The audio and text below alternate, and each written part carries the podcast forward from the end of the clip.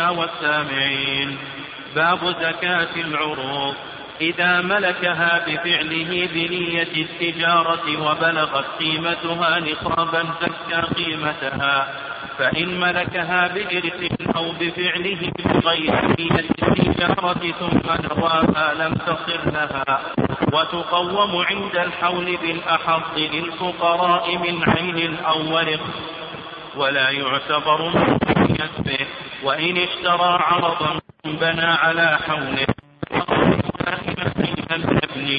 باب زكاة تجب على كل مسلم العيد وليلته صاع عن قوته وقوت خارجه ولا يمنعها الدين إلا بطلبه فيخرج عن نفسه وعن مسلم يمونه رمضان فإن عجز عن البعض بدأ بنفسه فامرأته فرقيقه ناشد ومن لزم غيره فطرته فأخرج عن نفسه بغير إذنه أجزاد وتجب بغروب الشمس ليلة الفطر فمن أسلم بعده أو ملك عبدا أو زوجة أو ولد له ولد لم تلزمه فطرته وقبله تلزم ويجوز إخراجها قبل العيد بيومين فقط ويوم العيد قبل الصلاة يفضل وتكره في باقيه ويقضيها بعد يومها آثما. بسم الله الرحمن الرحيم.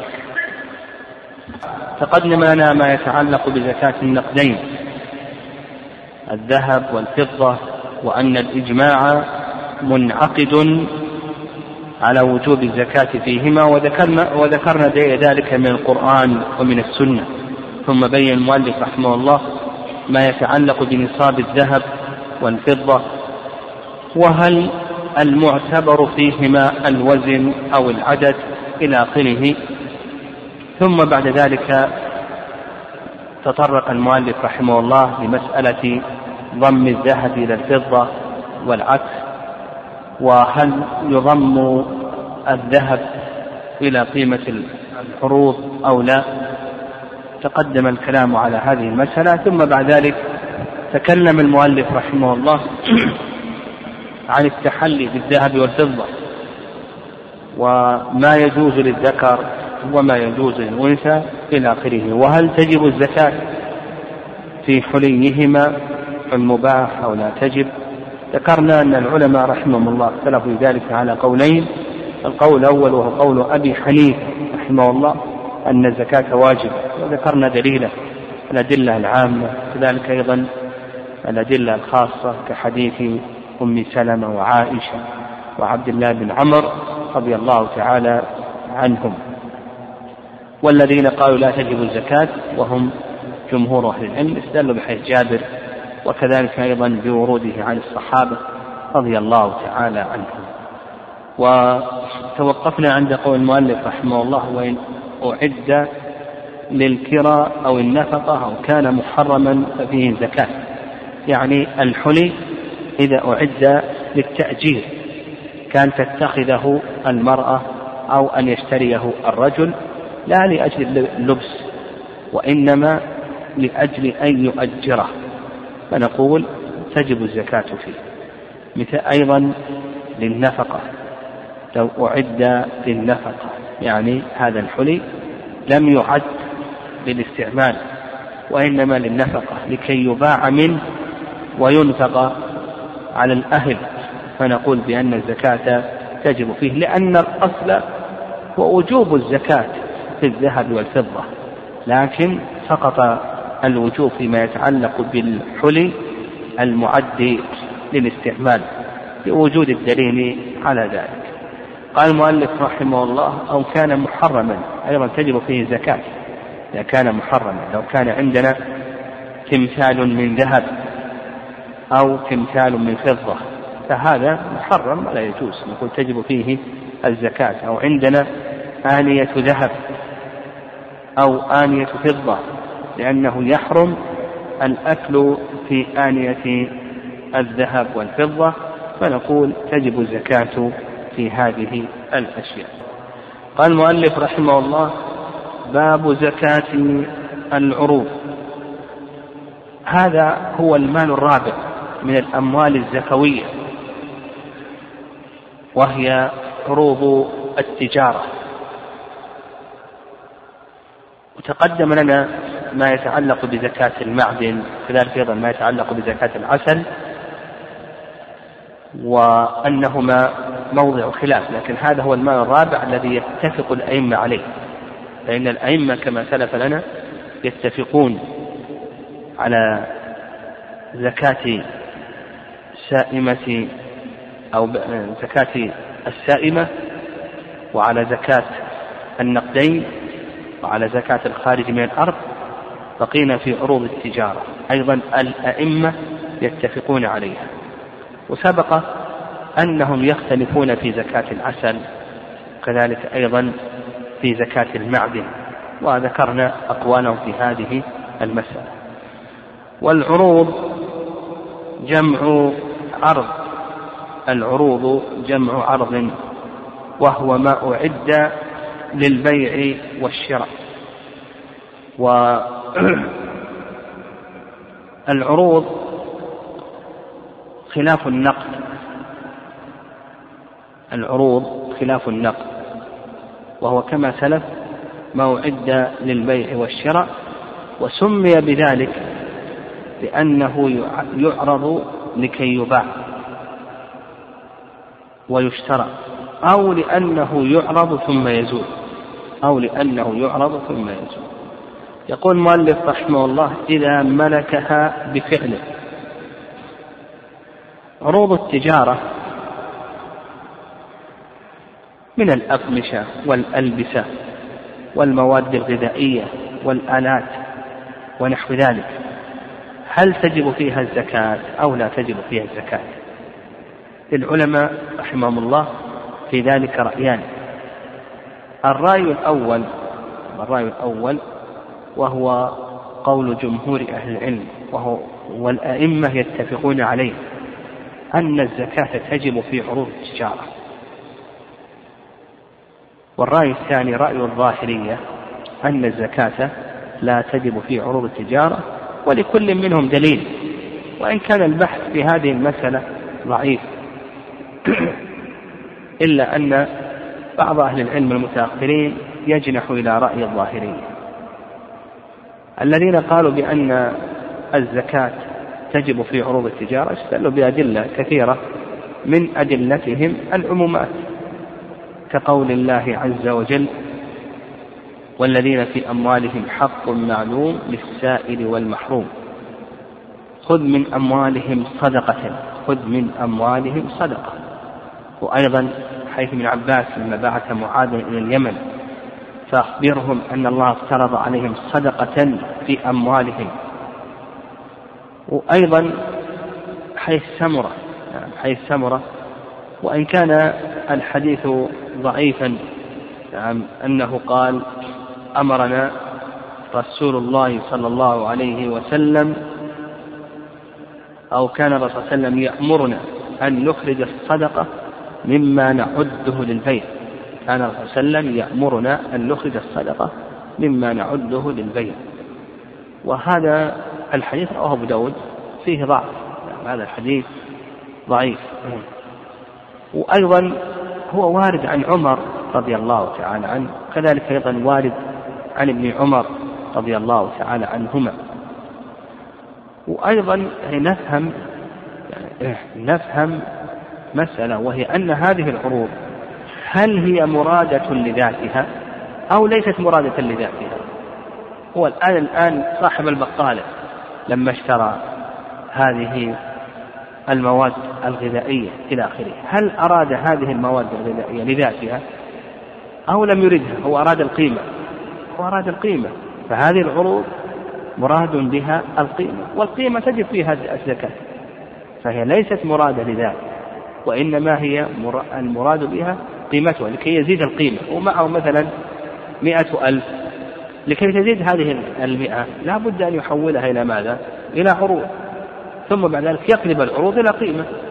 ولهذا لا تجده يقفل محل. لو كانت مرادة لذاتها لا أقفل المحل على هذه الأعيان ولكنه يبدلها يوميا بهذه القيم. فهي ليست مرادة بذاتها وإنما الأعمال بالنيات. والذين قالوا بأن الزكاة لا تجب في العروض. يقولون الأصل في ذلك براءة الذمة ولم يرد دليل على وجوب الزكاة في العروض. لكن هذا أم هذا هذا الاستدلال ضعيف. تقدم أن الدليل وارد في هذه المسألة. وكذلك أيضا يستدلون بحديث أبي هريرة رضي الله تعالى عنه. أن النبي صلى الله عليه وسلم قال ليس عن المسلم في عبده ولا فرسه صدقة. ليس على المسلم في عبده ولا فرسه صدقة. وهذا يشمل الفرس الذي يباع ويشترى. لكن هذا الاستدلال ضعيف. المقصود بعبده وفرسه العبد الذي يختص به والفرس الذي يختص به. فالعروض التي يختص بها نقول ليس فيها صدقة. السيارة التي يختص بها للركوب والبيت الذي يختص به للسكنة والثوب الذي يختص به لللبس. نقول هذه الأشياء ليس فيها صدقة. هذه مرادة لذاتها.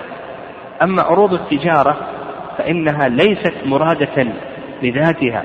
المراد هو ماذا؟ المراد هو القيمة. فرق بين المسألتين. وكذلك أيضا ما في السنن حديث أبي هريرة أن النبي صلى الله عليه وسلم قال عفوت لكم عن صدقة الخيل والرقيق. عفوت لكم عن صدقة الخيل والرقيق. وهذا القياس أو هذا الاستدلال يجاب عن كما تقدم. صدقة الخير والرقيق نقول المقصود بذلك الخير الذي يختص به والرقيق الذي يختص به كما جاء في حديث أبي هريرة في الصحيحين.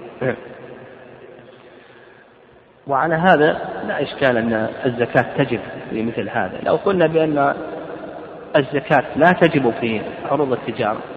كان أغلب تجارة الناس في عروض التجارة، هذه المحلات التجارية الكبيرة هذه كلها لا زكاة فيها، سقطت يعني يكاد يسقط ثلاث أرباع الزكاة.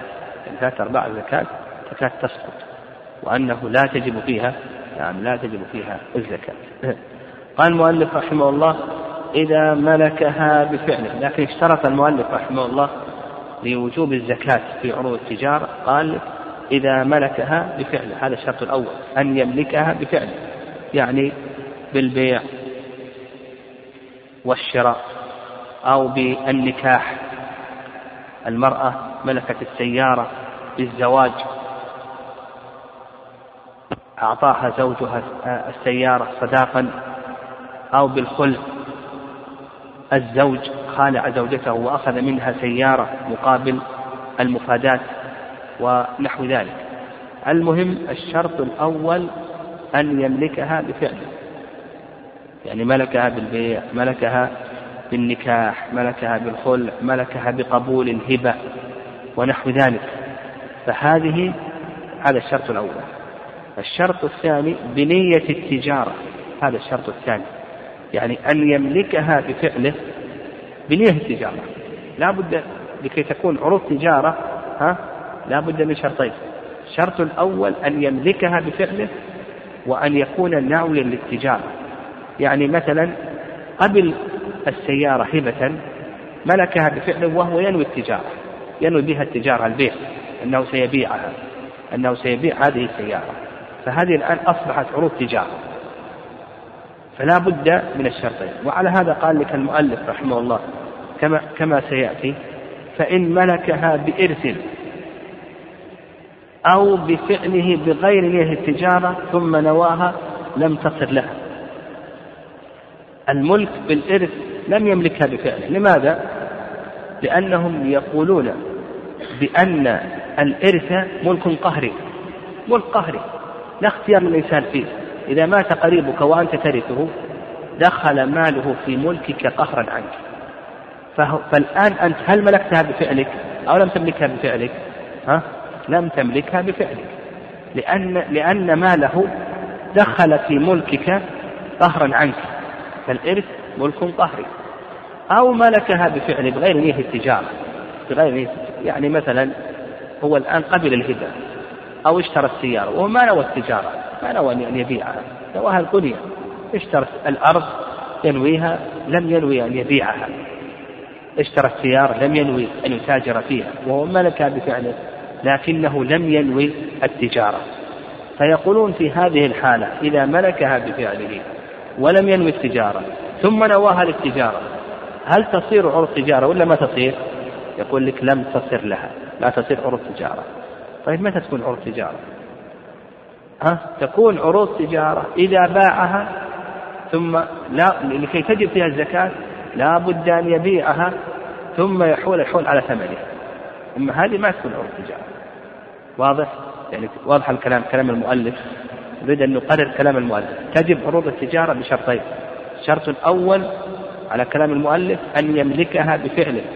الشرط الثاني أن ينوي بذلك التجارة. وعلى هذا إذا ملكها بغير فعله فإنها لا تصير عروض تجارة ولو نوى. لا تكون عروض تجارة ولو نوى. أيضا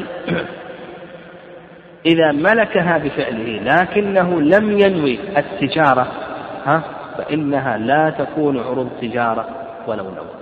هذا ما ذهب إليه المؤلف رحمه الله. والرأي الثاني في هذه المسألة أنه متى نواها للتجارة فإنها تكون عروض تجارة. متى نواها للتجارة للكسب والبيع ونحو ذلك فإنها تكون عروض تجارة. وهذا القول هو الصواب لأن الله سبحانه وتعالى قال وفي أموالهم حق معلوم. خذ من أموالهم صدقة. وهذه مال من ماله لم يقصد بها القنية. وإنما قصد أنه متى؟ نعم قصد فيها القيمة الآن. فإذا نوى نقول بأنها تكون عروض تجارة وتجب فيها زكاة التجارة. قال المؤلف رحمه الله بلغت قيمتها نصابا زكى قيمتها. والنصاب نصاب العروض كما سيأتينا إن شاء الله أنها تقدر بالأحظ للفقراء من ذهب أو فضة. نعم تقدر بالأحظ للفقراء من الذهب أو الفضة. قال رحمه الله وتقوم عند الحول بالأحظ للفقراء عين أو ورق ولا يعتبر ما اشتريت به.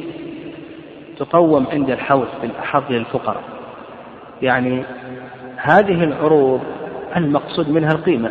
فما المراد بالقيمة؟ هل المراد الذهب أو المراد الفضة؟ يعني هل تقوم بالذهب أو تقوم بالفضة أو تقوم بالأحظ منهما. المؤلف رحمه الله يرى أنها تقوم بالأحظ للفقراء من ذهب أو فضة. نعم من ذهب أو فضة. نعم. وعلى هذا على هذا ننظر. إلى قيمة الذهب وإلى قيمة الفضة.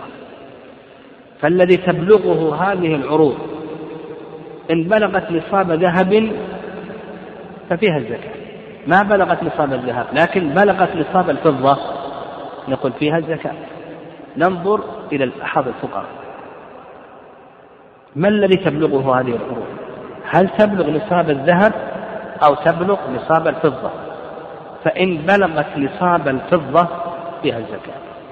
إن بلغت نصاب الذهب فيها الزكاة. والأحظ الفقراء ما هو؟ ها؟ الفضة. من زمن بعيد الفضة لأن الفضة الآن رخيصة جدا.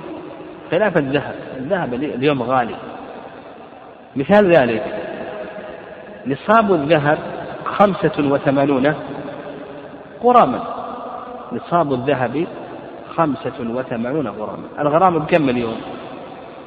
ها؟ نفرض إنه بمئة ريال اضرب خمسة وثمانين بمئة. كم يساوي؟ ها؟ ثمانية آلاف وخمسمائة يعني إذا كان عنده عروض إذا قلنا بالذهب لا بد أن تبلغ ثمانية آلاف وخمسمائة ونصاب الفضة كم؟ ها؟ خمسمائة وخمسة وتسعون غراما. كم الغرام اليوم؟ اليوم ما يجي بريال غرام الفضة. رخيص. ولنفرض أنه بريال. كم يكون نصاب الفضة ريالات؟ خمسين بخمسة وعلى هذا إذا كان عنده عروض إذا قلنا إذا كان عنده عروض تساوي ألف ريال. عنده مبسط صغير ولنفرض أن عنده مساويك يبيع مساويك. هذه المساويك تساوي ألف ريال.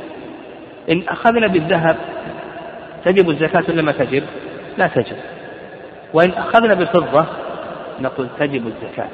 ولهذا يقول لك المؤلف رحمه الله تقدر بالأحظ الفقراء من عين أو ورق. قال المؤلف رحمه الله ولا يعتبر ما اشتريت به. لا يعتبر لا ننظر إلى ما اشتريت به ننظر الآن إلى قيمتها إلى قيمة البيع. يعني إلى قيمة البيع.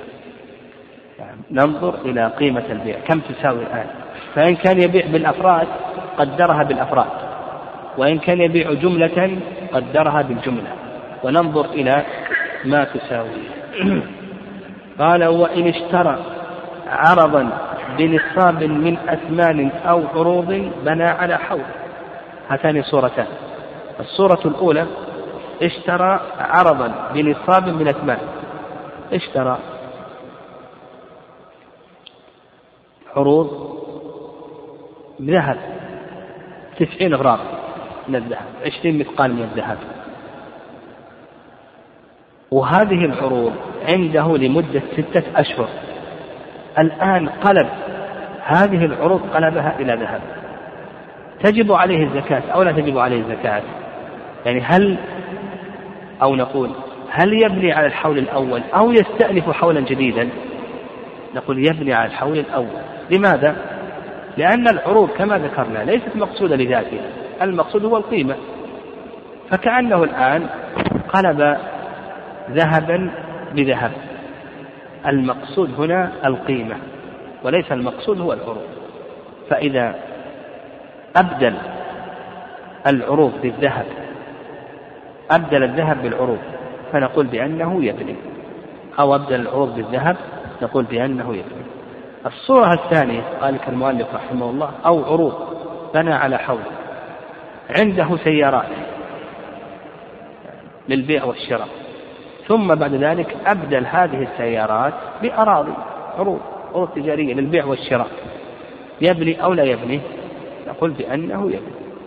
فإذا أبدل عروضا بعروض نقول بأنه يبني أو أبدل عروضا بذهب أو فضة فنقول بأنه يبني لأن هذه العروض ليست مقصودة لذاتها وإنما المقصود القيمة. فكأنه أبدل ذهبا بذهب أو فضة بفضة ونحو ذلك. طيب. إذا أبدل مالا زكويا بمال آخر زكوي فإن كان قصده الفرار من الزكاة لكي ينقطع الحول نقول بأنه لا ينقطع عليه الحول مطلقا. إذا كان قصده الفرار بأن ينقطع عليه الحول نقول بأن الحول لا ينقطع عليه لأن الحيل لا تسقط الواجبات ولا تبيح المحرمات. طيب الحالة الثانية الحالة الثانية يعني لا يقصد الفرار يعني وإنما قصد المال الزكوي الآخر فأبدل مالا زكويا بمال زكوي آخر. نقول هذا لا يخلو من ثلاث حالات. الحالة الأولى أن يتفق المالان. الحالة الأولى أن يتفق المالان في الجنس والحكم. يتفق المالان في الجنس والحكم. فإذا اتفق المالان في الجنس والحكم نقول بأنه يبني على حول الأول. مثال ذلك أبدل عروضا بعروض أبدل سائمة بسائمة يعني أبدل إبلا بإبل بقرا ببقر سيارات عروض بسيارات عروض ذهبا بذهب إلى آخره.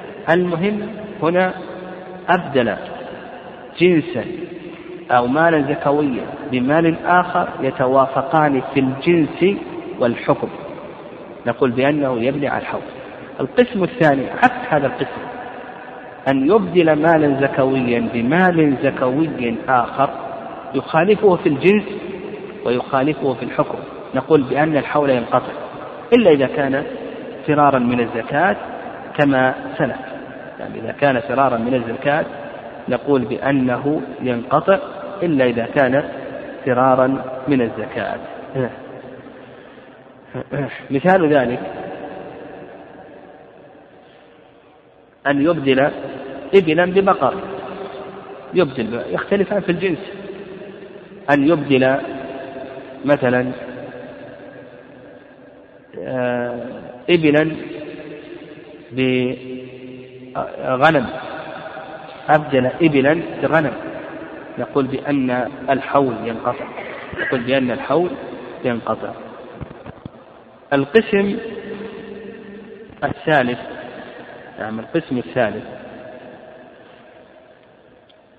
أن يبدل مالا زكويا بمال آخر زكوي يخالفه في الجنس ويوافقه في الحكم. يخالفه في الجنس ويوافقه في الحكم. مثاله لو أبدل عروض تجارة بذهب الجنس مختلف سيارات الذهب الجنس مختلف. لكن الحكم واحد لأن المقصود بهذه العروض هو القيمة. فنقول هنا يبني على الحول إذا أبدل الجنس مالا زكويا يختلفان في الجنس لكنهما يتوافقان في الحكم فنقول بأنه يبني كما لو أبدل عروضا بذهب أو فضة إلى آخره. طيب. نعم. بالنسبة لي هذه تأتينا في إخراج الزكاة لكن بقينا في مسألة وهي ما يتعلق بزكاة العقارات والأراضي ونحو ذلك. إذا اشترى إنسان هذه العقارات هل تجب عليه الزكاة أو لا تجب عليه الزكاة؟ نقول هذه العقارات تنقسم إلى أقسام. يعني هذه العقارات تنقسم إلى أقسام. القسم الأول القسم الأول. أن يشتريها للسكن أو لكي يعمرها لكي يؤجر. لا يقصد البيع والكسب وإنما قصد أن يشتريها للسكن أو لكي يعمرها ثم بعد ذلك يؤجرها. ونحو ذلك فهذه هذه لا تجب فيها الزكاة كما تقدم حديث أبي هريرة في الصحيحين النبي صلى الله عليه وسلم قال ليس على المسلم في عبده ولا فرسه صدقة. القسم الثاني أن يشتريها للتجارة للكسب. بمعنى أن يشتريها وسيبيع يبيعها بعد فترة ثم يشتري بدل عنها يقلب يقلب يشتري ثم قصده أن يقلبها بعد ذلك مرة أخرى في عين أخرى. فهذه عروض تجارة تجب فيها الزكاة. يقول هذه عروض تجارة تجب فيها الزكاة. القسم الثالث القسم الثالث أن يشتري هذه العقارات كما يقول بعض الناس أنتظر بها الزيادة. يعني ينتظر أنها إذا زادت يعني وإن أريد أن تحفظ مالي وإذا زادت بعد فترة بعد سنتين عشر سنوات إلى آخره قام ببيعه فهذه موضع خلاف بين العلماء رحمه الله. هل تجب فيها الزكاة أو لا تجب فيها الزكاة؟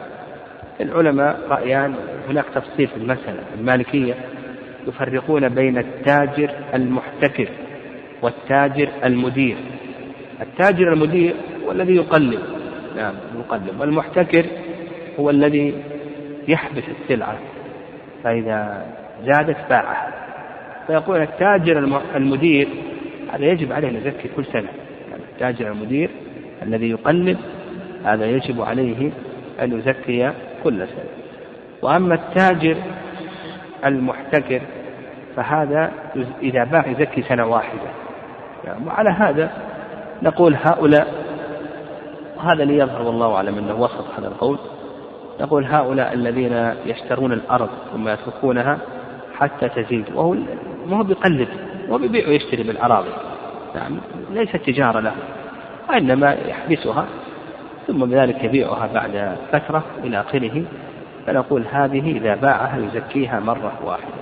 قال المؤلف رحمه الله باب زكاة الفطر. لما تكلم المؤلف رحمه الله عن زكاة المال شرع في زكاة البدن. والفطر اسم مصدر من أفطر الصائم إفطارا. نعم اسم مصدر من أفطر الصائم إفطارا. وأضيفت إلى الفطر من إضافة الشيء إلى سببه يعني الزكاة التي سببها الفطر من رمضان. يعني الزكاة التي سببها الفطر من رمضان. و وأما في الاصطلاح فهي التعبد لله عز وجل بإخراج صاع من طعام البلد في وقت خاص لطائفة مخصوصة. وفي الاصطلاح التعبد لله عز وجل بإخراج صاع من طعام البلد في وقت خاص لطائفة مخصوصة والأصل فيها الكتاب والسنة والإجماع كما حكاه ابن المنذر رحمه الله. أما الكتاب فقول الله عز وجل قد أفلح من تزكى وذكر اسم ربه فصلى. قال بعض العلماء من تزكى المراد إخراج زكاة الفطر نعم المراد إخراج زكاة الفطر. وأما السنة سيأتينا إن شاء الله. حديث أبي هريرة وحديث ابن عمر وحديث أبي سعيد والحديث كثير حديث ابن عباس. الأحاديث كثيرة في ذلك. والإجماع قائم على ذلك. والحكمة منها كما جاء في حديث ابن عباس طهرة للصائم طهرة للصائم من اللغو والرفث وطعمة للمساكين. حكمتان. هي طعمة للمساكين لكي آه، تحصل لهم المواساة. ويوافقوا إخوانهم الأغنياء في فرحة العيد وطهرة للصائم من من اللغو والرفث لأن الإنسان يحصل في صيامه شيء من الخلل والنقص فهذه الزكاة تطهره. قال رحمه الله تجب على كل مسلم نعم تجب على كل مسلم نعم كل مسلم سواء كان من أهل البدء البادية أو من أهل الحاضرة. لحديث ابن عمر قال فرض رسول الله صلى الله عليه وسلم زكاة الفطر صاعا من بر أو صاعا من شعير على العبد والحر والذكر والأنثى والصغير والكبير من المسلمين. قال فرض رسول الله وسلم زكاة الفطر صاعا من بر أو صاعا من شعير على العبد والحر والذكر والأنثى والصغير والكبير من المسلمين. قال فضل له يوم العيد وليلته صاعا صاع من قوته وقوت عياله. يعني شروط وجوب زكاة الفطر. زكاة الفطر يشترط لوجوبها شروط. الشرط الأول الغنى. وش ضابط الغنى؟ وأظن هذه مسألة ينبغي أن نفهمها. الغنى يختلف باختلاف أبواب الفقه. فالغنى هنا يختلف عن الغنى في دفع الزكاة. الغنى في دفع الزكاة. من هو الغني في دفع الزكاة؟ ها؟ الذي يملك النصاب. لكن الغنى هنا يختلف. يختلف عن الغنى في باب الحج. يختلف عن الغنى في باب اليمين كفارة اليمين. يختلف عن الغنى في دفع الدية العاقلة إلى آخره. نفهم أن الغنى يختلف باختلاف أبواب الفقه. قال المؤلف رحمه الله فضل له يوم العيد وليلته صاع عن قوته وقوت عياله الشرط الأول الغنى. ضابط الغنى؟ الغنى أن يجد يوم العيد وليلة العيد قوته وقوت عياله. ولنفرض أن عنده صاعان. عنده صاع صاع يكفيه له ولعياله يوم العيد وليلته والصاع الثاني نقول له زك يقول أخرج زكاة الفطر ما دام عندك الآن عندك الآن صاعان أو قيمة صاعين الصاع الأول يكون لأهلك لك ولأهلك ولو كان ما يجد إلا هذين الصاعين غيره ما عنده شيء هل يسمي غني ولا ما يسمي غني؟ ها؟ يقول يسمي غني وما يجد مثلا إلا هذين الصاعين ولا ما عنده شيء سمي غني في باب زكاة الفطر. يقول يجب عليك أنك تخرج زكاة الفطر. أو مثلا ليس عنده إلا عشرون ريالا هذا اللي يملك الحياة. ما يملك إلا عشرين ريال. ها؟ غني ولا ليس غنيا؟ نقول عشرة ريالات اشتر بها صاع طعام لك ولأهلك والعشرة الأخرى ها تشتري بها صاع تخرجه في زكاة الفطر. هذا الضابط الأول الشرط الأول.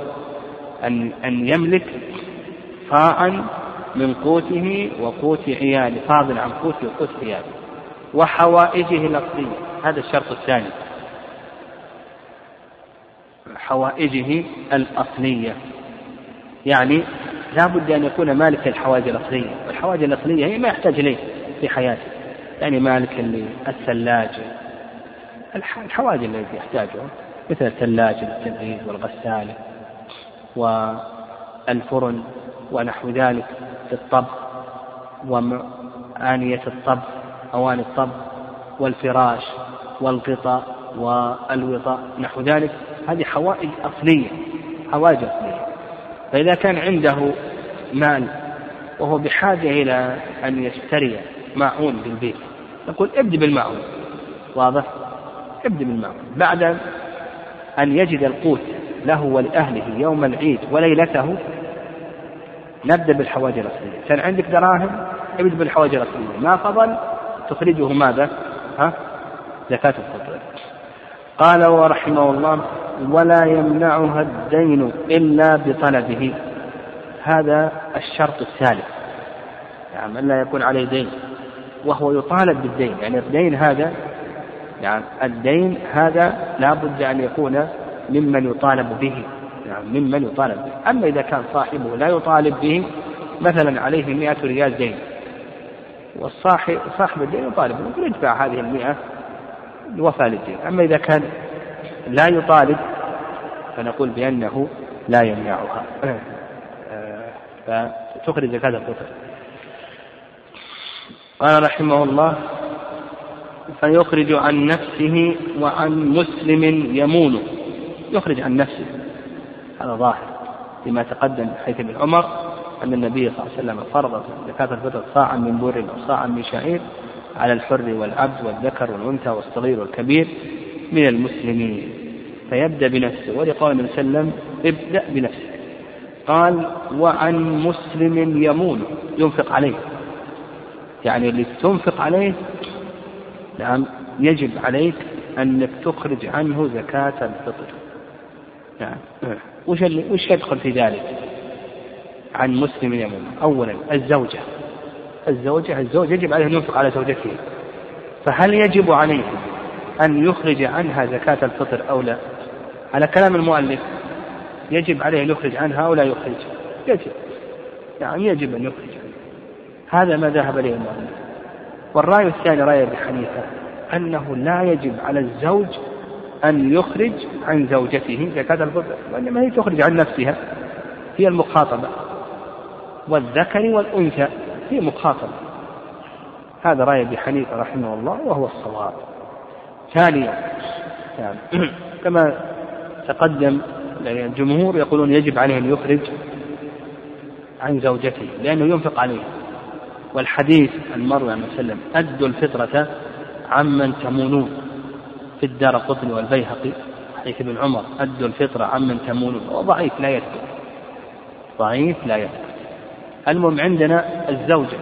هل يجب على الزوجة أن يخرج عنها زكاة الفطر؟ ها؟ ذكرنا رأيين في هذه المسألة. والذي يظهر والله أعلم هو ما ذهب إليه أبو حنيفة رحمه الله. طيب. ثانيا. أولاده الأولاد.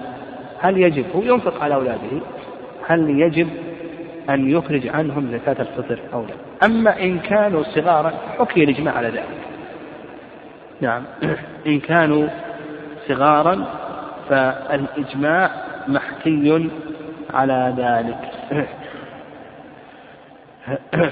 وإن كانوا كبارا نعم إن كانوا كبارا.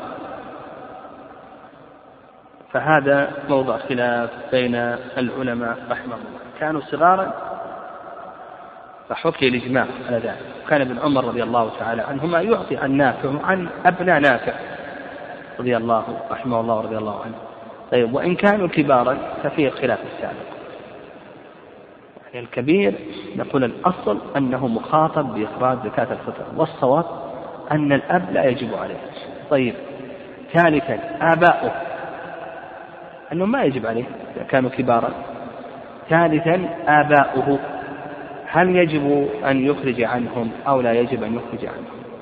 أيضا الجمهور أو نقول الشافعية والحنابلة يجب أن يخرج عن أبيه الذي ينفق عليه. وعند أبي حنيفة لا يجب. وعند مالك لا يجب أن يخرج عن أبيه. لا يجب أن يخرج عن جده ويخرج عن أبيه. والصواب في ذلك نعم الصواب لأن الحديث الوارد في ذلك أدوا الفطرة عمن تمونون هذا ضعيف لا يثبت نعم لا يثبت نعم. أيضا الخادم لو كان عنده هذا الرابع قلنا الزوجة الأولاد الآباء الخادم. إذا كان عنده خادم في البيت إلى آخره هل يجب أن يخرج أو لا يجب؟ إلى آخره. الخلاف كما تقدم. المؤلف يرى أنه يجب أن يخرج. والصواب في ذلك يعني الصواب أنه لا يجب عليه أن يخرج ذكرنا أن الحديث الوارد في هذا ضعيف. قال رحمه الله تعالى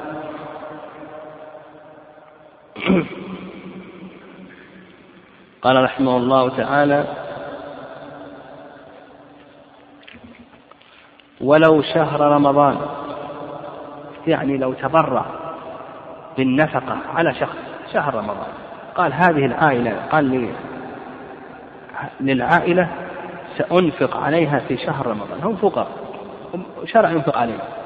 هل يجب عليه أن يخرج عنهم زكاة الفطر أو لا يجب عليه أن يخرج عنهم زكاة الفطر؟ يقول لك المؤلف رحمه الله يجب عليه أن يخرج عنهم زكاة الفطر. كالحديث السابق أدوا الفطرة عمن تمنون وقلنا والله أعلم أنه لا يجب عليه إذا تبرع وما على المحسنين نعم ما على المحسنين من سبيل. وهذا ذهب إليه صاحب المغني صاحب الشرح الكبير أنه لا يجب عليه نعم كما تقدم ومع المحسنين من سبيل. قال رحمه الله فإن عجز عن البعض هذا على القول بالوجوب تلخص لنا وش يجب عليه أن يخرج زكاة الفطر؟ وجوبا عن نفسه وأولاده الصغار بس. ما عدا ذلك لا يجب عليه. لكن إن تبرع جزاه الله خير إذا ما تبرع فالأصل أن الإنسان يخرج زكاة الفطر عن نفسه كما سلف. قال فإن عجز عن البعض هذا تفريع عن المذهب. تفريع عن المذهب. لأن المذهب يرون أنه كل من ينفق عليه يجب عليه أن يخرج عنه زكاة الفطر. هذا تفريع عن المذهب. بدأ بنفسه. عنده صاع واحد. نقول ابدأ بنفسك. اللي زاد عن النفقة يوم العيد وليلته وزاد عن الحوائج الأصلية ها؟ صاع واحد. ابدأ بنفسك. يقول النبي صلى الله عليه وسلم ابدأ بنفسك ثم بمن تعود. فامرأته عنده صاعات. يقول الصاع الثاني اجعله عن من؟ عن زوجتك. لماذا قدموا الزوج على على أبيه وعلى أمه وعلى أولاده. يقول لأن نفقة الزوجة معاوضة. وهذه مسألة تأتينا بالنفقات. هم يرون أن نفقة الزوجة معاوضة وليست مواساة. نفقة الأقارب يقولون بأنها مواساة لكن نفقة الزوجة معاوضة. وش العوض؟ آه الاستمتاع. كي تبذل له الاستمتاع. ويجب أن يعطيها النفقة عوض. ويرتبون على هذه المسألة مسائل فروع كثيرة. يرتبون عليها فروع كثيرة وسيأتينا إن شاء الله. يعني يأتي, يأتي إن شاء الله ما يتعلق بهذه المسألة. والصواب في ذلك أن نفقتها كما قال ابن القيم مواساة كنفقة الأقارب نفقة الأقارب مواساة فالصواب أن نقول بأن نفقتها مواساة وأن العوض حصل ببذل المهر. يعني العوض حصل ببذل المهر. المهم يقولون امرأة قال فرقيق. نعم لأن نفقة الرقيق تجب مطلقا. يعني نفقة الرقيق تجب حتى مع الإئسار يجب أن ينفق عليه أو يبيعه. أن ينفق عليه أو أن يبيعه. قال فأمه فأبيه. أمه لأن الأم مقدمة في البر على على الأب. والنبي صلى الله عليه وسلم قدم في البر قدم الأم. من أحق الناس بحسن صحابة قال أمك قالت أم من قالت أمك قال أمك قالت أم من قال أمك قالت أم قال أبوك. قال فأبيه فولده. يعني بعد الأصول الفروع ثم بعد ذلك يقول لك المؤلف رحمه الله الأقرب في الميراث. نعم الأقرب في الميراث على حسب المؤلف. الإخوة وبنوه ثم الأعمام وبنوه. قال رحمه الله والعبد بين الشركاء عليهم صاع. إذا كان هناك عبد مشترك بين اثنين كل يخرج عنه نصف صاع. إذا كان بين ثلاثة كل منهم يجب عليه ثلث صاع. قال رحمه الله ويستحب عن الجنين. يعني يستحب أن تخرج الفطرة عن الجنين. يعني وهذا يعني هم يقولون أنه وارد عن عثمان رضي الله تعالى عنه. الحديث الوارد عن عثمان ضعيف. يعني ليس ثابتا. يعني ليس ثابتا. ولهذا يحتاج إلى دليل. لكن لا تجد. لكن يستحب الأثر الوارد والأثر الوارد ضعيف قال ولا تجب لنهاشز النشوز هو معصية المرأة فيما يجب عليها. معصية المرأة لزوجها فيما يجب عليها. فيقول لك المؤلف رحمه الله لا تجب لناشز لأن الناشز لا تجب نفقتها فزكاة الفطر أيضا تسقط عنها.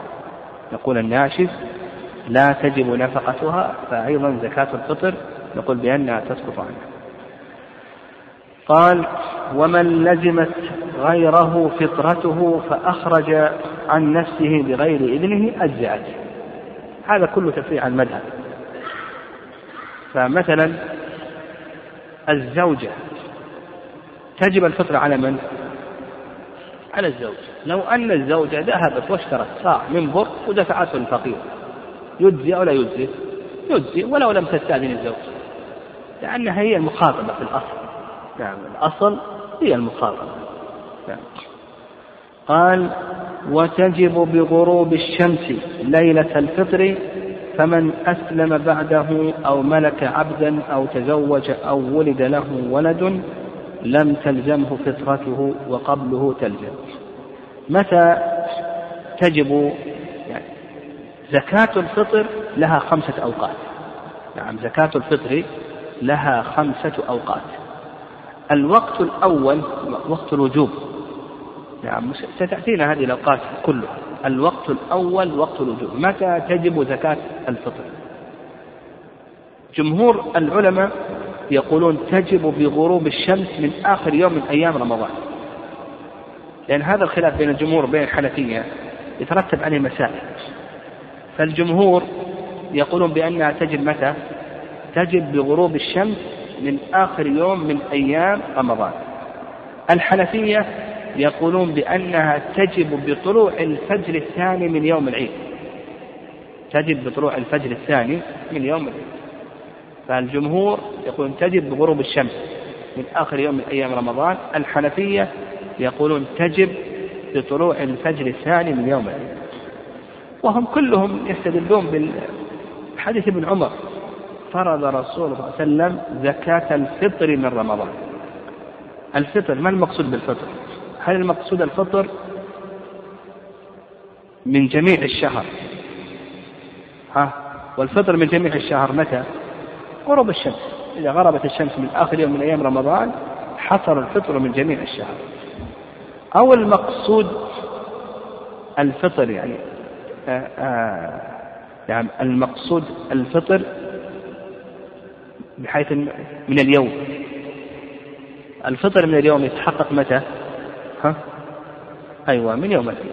لأنه إذا أفطر يوم العيد حقق الفطر من اليوم. وحديث ابن عباس يؤيد قول الجمهور. نعم حديث أن النبي صلى الله عليه وسلم فرضها طهرة للصائم من اللغو والرفث وطعمة للمساكين. طعمة للمساكين. وطهرة الصائم من اللغو والرفث. لأن الصيام ينتهي غروب الشمس. فإذا أخرجها حصل التطهير. يعني إذا أخرجها حصل التطهير. اللي يظهر والله أعلم؟ هو ما ذهب إليه جمهور العلماء رحمه الله. يترتب على هذا مسائل. قال لك المؤلف ثمن الفاء للتفريع. تفريع على الكلام السابق.